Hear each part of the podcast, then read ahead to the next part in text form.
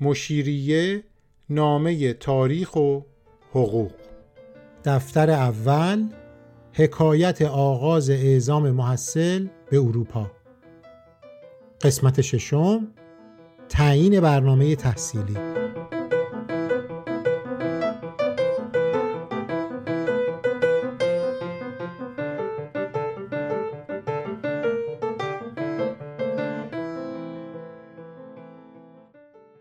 قسمت قبلی وضعیت این دو محصل رو در لندن بررسی کردیم.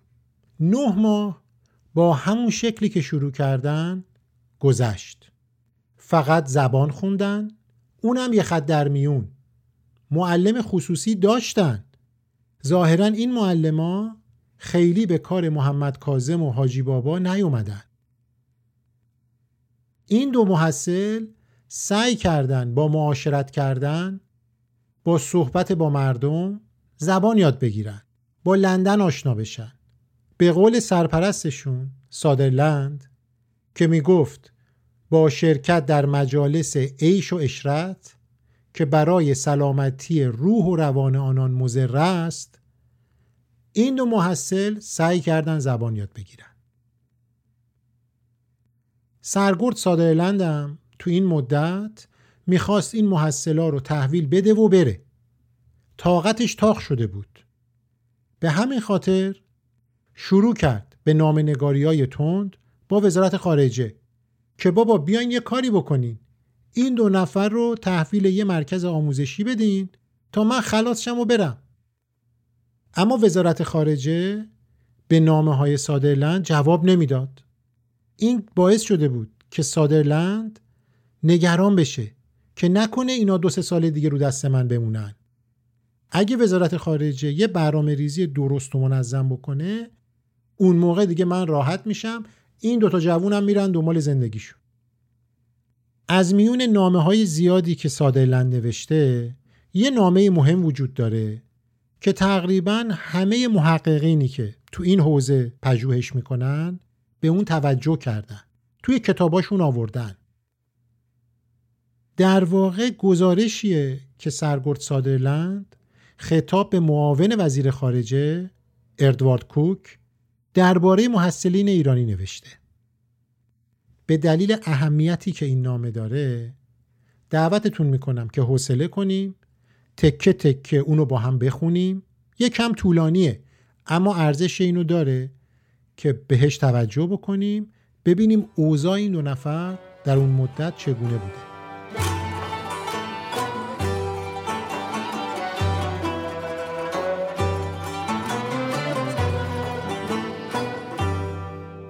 تاریخ نامه جولای 1812 تیر 1191 خورشیدی.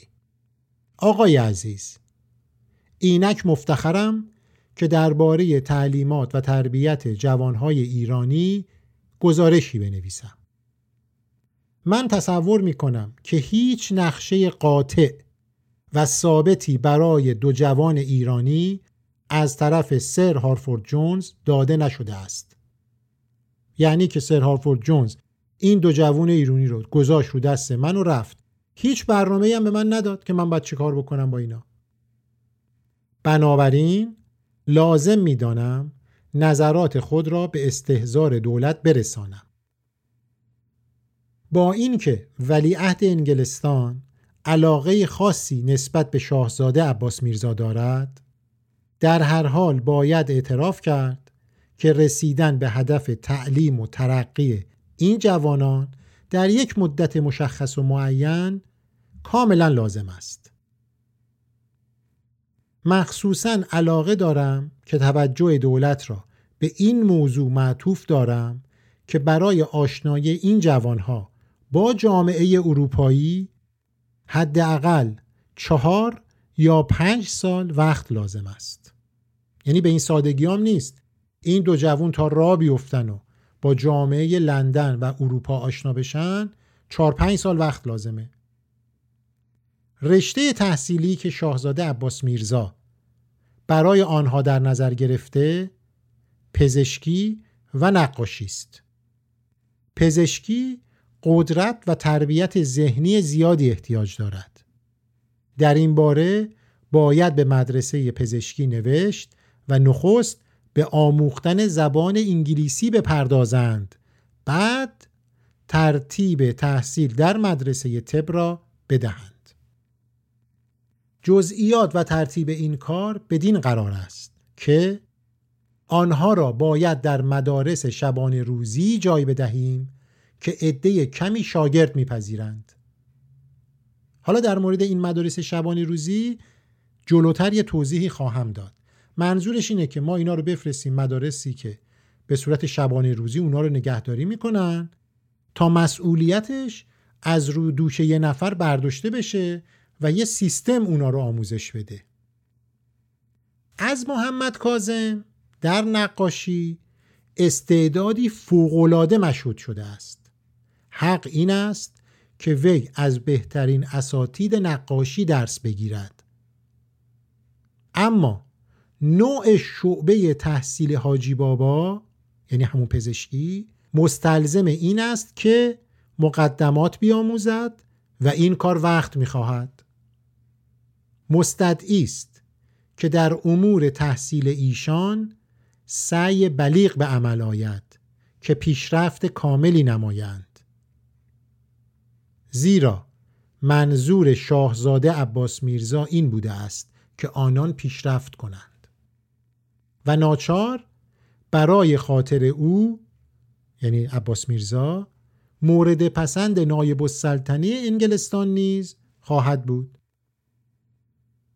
چون نایب السلطنه انگلستان علاقه خاصی به عباس میرزا داره پس هر چی که باعث خوشنودی عباس میرزا بشه مورد پسند نایب السلطنه انگلستان هم هست. به عنوان خاتمه پیشنهادات خود لازم می‌دانم توجه دولت را به این مسئله جلب کنم که هر دو جوان تا به حال در تحصیلات خود ترقی کرده اند و از تعلیماتی که یک معلم باید در مورد آن بدهد حد اکثر استفاده را کرده اند.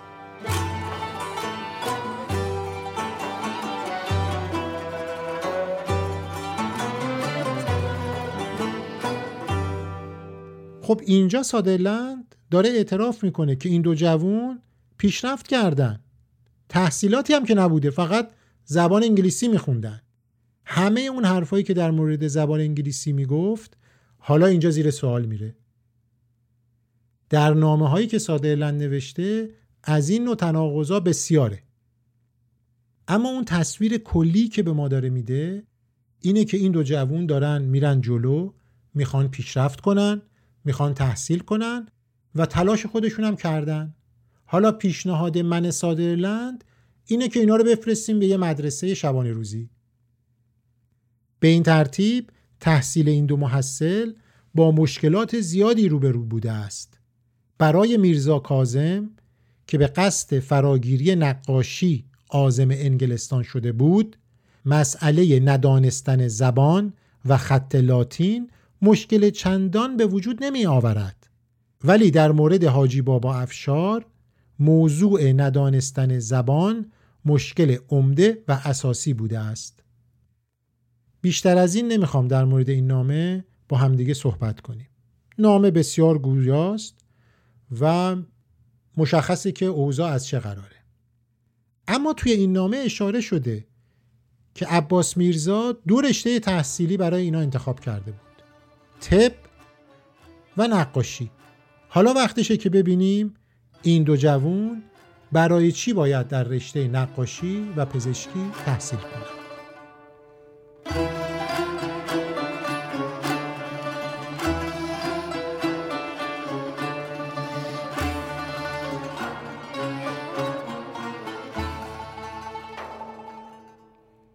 اگه یادتون باشه تو خاطرات جونز خوندیم.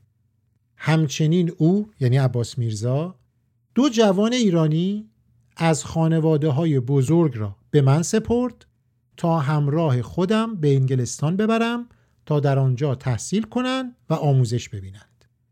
یکیشان در پزشکی و نجوم دیگری در هنر نقاشی. اما نیازی نیست تحصیل ایشان منحصر به این دو رشته باشد. عباس میرزا خطاب به جونز میگه این دو نفر را به تحصیلی به گمار که برای من و خودشان و مملکتشان مفید باشد. خب این جمله آخر یعنی چی؟ یعنی عباس میرزا به جونز این حق و این اختیار رو داده که اگر صلاح دونست دو تا رشته دیگه هم اضافه کنه به پزشکی و نقاشی. هر چی رو که صلاح دونست. اما بریم ببینیم چرا نقاشی و چرا پزشکی.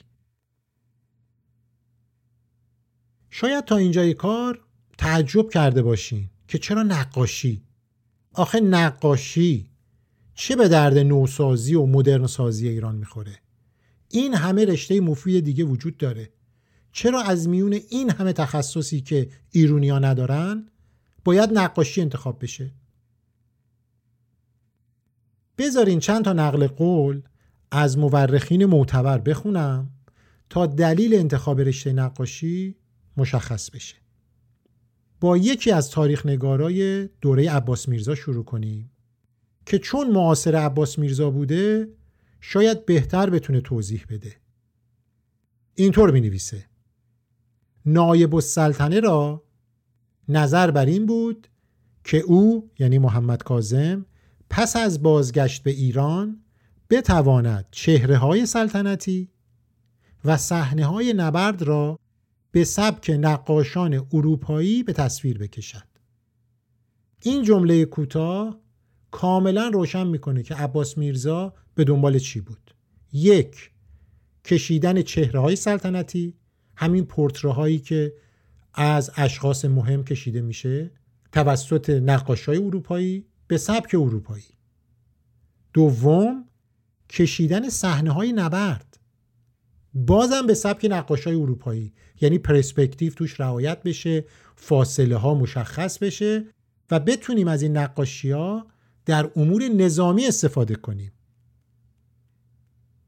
در واقع عباس میرزا به دنبال این بود که محمد کازم برگرده. چون نقاشی به سبک اروپایی رو یاد گرفته حالا نقشه های جنگی بکشه. به نوعی نقشه برداری کنه. طرحهای پادگانا رو بکشه. و هر آن چیزی که مربوط به امور نظامیه. دکتر محبوبی اردکانی هم در همین زمینه اینطور میگه. انتخاب رشته نقاشی صرف نظر از استعداد خانوادگی محمد کازم شاید از این جهت بوده است که هنوز عکاسی به ایران نیامده بود و از وجود نقاشان برای کشیدن مناظر استحکامات نظامی و میدانهای جنگی و صورت اشخاص و اشیا استفاده می شده.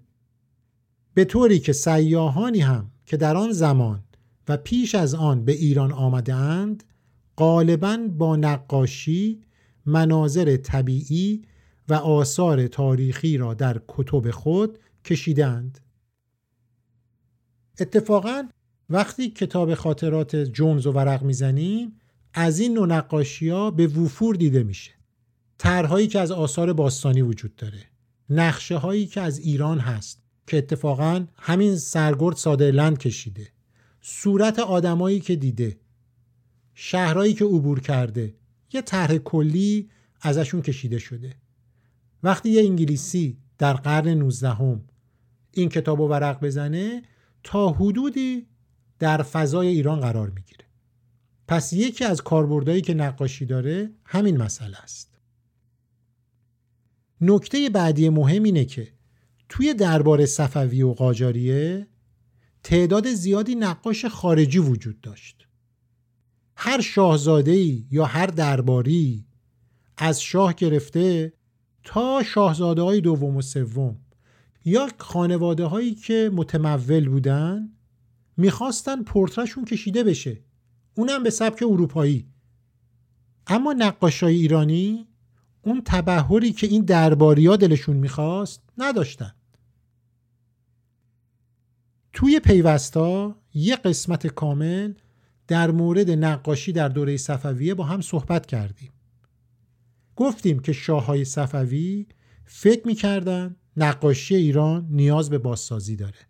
خصوصا شاه عباس دوم که استادکارا و نقاشای ماهر هلندی رو استخدام کرده بود تا بلکه نقاشی ایران هم تحولی پیدا کنه.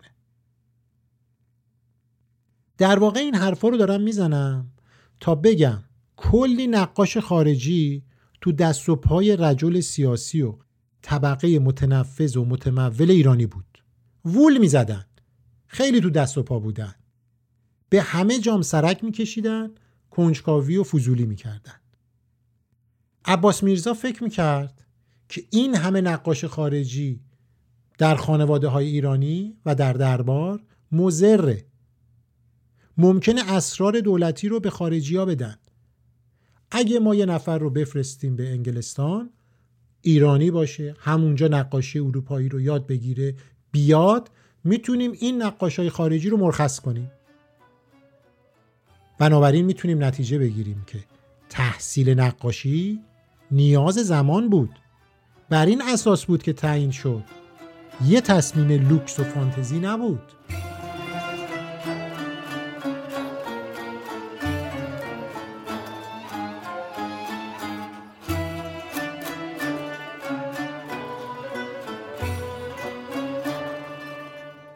انتخاب رشته طب و شیمی یا به عبارت دیگه طب و داروسازی برای این بود که در اون زمان کمبود پزشک بیش از هر چیز دیگه ای تو ایران محسوس بود. دیگه طب سنتی با اون گیاهای دارویی جوابگو نبود. عباس میرزا فکر می‌کرد که باید در پزشکی ایران یه تحولی صورت بگیره. باید پزشکی نوین رو وارد کرد. قالب هیئت‌های خارجی و حتی افرادی که به صورت مستقل به ایران می اومدن چند تا پزشک با خودشون می آوردن با داروهای مختلف. علتش هم این بود که احتیاج داشتن. می‌دونستن که در ایران اگر یه بیماری خیلی ساده بگیرن ممکنه به مرگ منتهی بشه. اما یه پزشک فرنگی اما اگه یه پزشک اروپایی همراهمون باشه خب ما رو درمان می‌کنه. همین پزشکایی که به ایران می اومدن مورد توجه درباریام قرار می گرفتن هر کسی که باز پولی داشت یا درباریا پزشکای خارجی رو به استخدام می گرفتن و این پزشکا غالبا در امور سیاسی هم وارد می شدن. باز عباس میرزا فکر می کرد که این پزشکا ممکنه اطلاعات مهمی به دست بیارن و اونو به دولتهای مطبوعشون منتقل کنن. مثلا همین سر هارفورد جونز. با خودش دو پزشک انگلیسی آورد. یا ژنرال گاردن فرانسوی که چندین پزشک فرانسوی با خودش آورد. چون در هیئت همراهش فرانسوی های زیادی بودن نیاز به پزشک بیشتری بود. دکتر محبوبی اردکانی در این مورد اینطور میگه. و خود شاهزاده منظور عباس میرزاست مجبور بود به پزشکان خارجی توسل جوید و اصولا ما در دوره قاجاریه به عده زیادی از این پزشکان خارجی برمیخوریم که مستر خدمات زیادی برای مملکت خود شده و اطلاعات بسیاری به دست آوردند و به احتمال قوی شاهزاده با انتخاب رشته تحصیلی پزشکی برای حاجی بابا خواسته است خود را از پزشکان خارجی بینیاز سازد و در صورت امکان او را پایگذار و مروج علوم جدیده در ایران نماید. به نظرم می‌رسه نیاز به توضیح بیشتری نباشه. کاملا مشخص شد که نقاشی و پزشکی به چه دلیل انتخاب شد.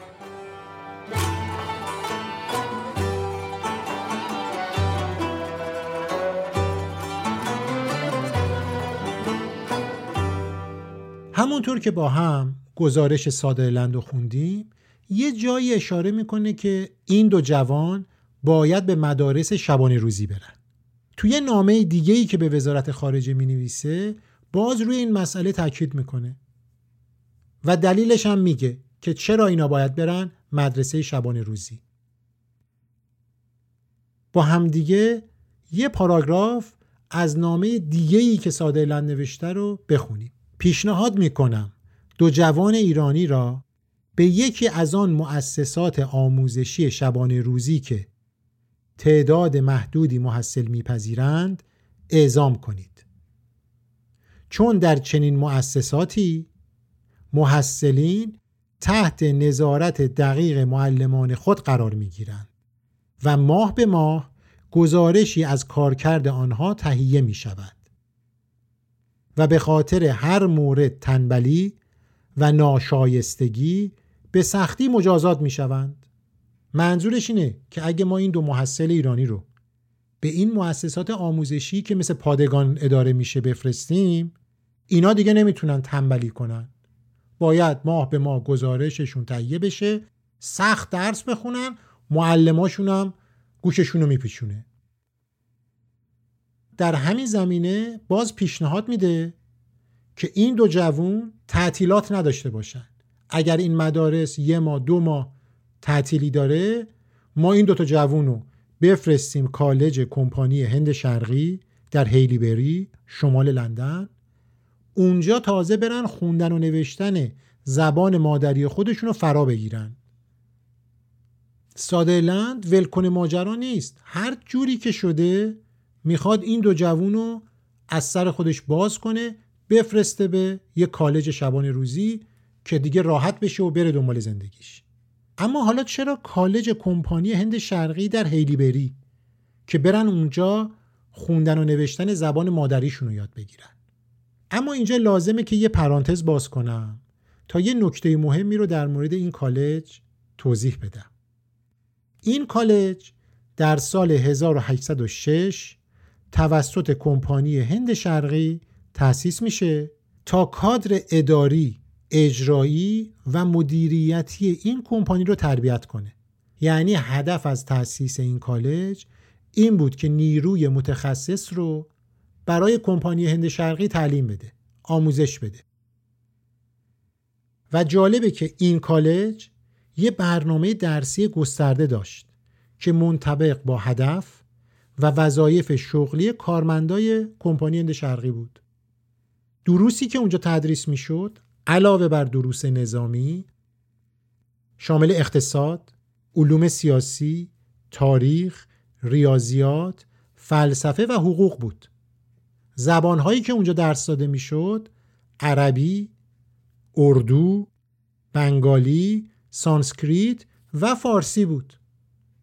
این زبان اتفاقا در سطح بالایی تدریس می‌شد. علت اینکه سادرلند اونجا رو پیشنهاد می‌کنه این بود که این دو جوون ایرانیان اما فارسی خوب نمی‌تونن بخونن و بنویسن. دنبال یه بهانه بود که حرف خودش رو توجیه کنه. گفت اینا برن اونجا درس بخونن. اما وزارت خارجه بازم به این پیشنهاد جواب نداد. رد کرد اونو. همونطور که گفتم سادرلند ولکن نبود. چند تا نامه دیگه هم فرستاد. بالاخره در ماه آوریل 1813 که میشه فروردین 1192 یعنی دقیقا یک سال و هفت ماه بعد از ورودشون به لندن بالاخره وزارت خارجه یه برنامه مفصل و مشروعی رو برای تحصیلات حاجی بابا تهیه و تصویب می‌کنه. حالا چرا فقط حاجی بابا؟ محمد کازم چی؟ تو قسمت بعدی به سراغ محمد کازم و حاجی بابا میریم تا ببینیم این برنامه چی بوده و چرا محمد کازم از این برنامه خط خورده.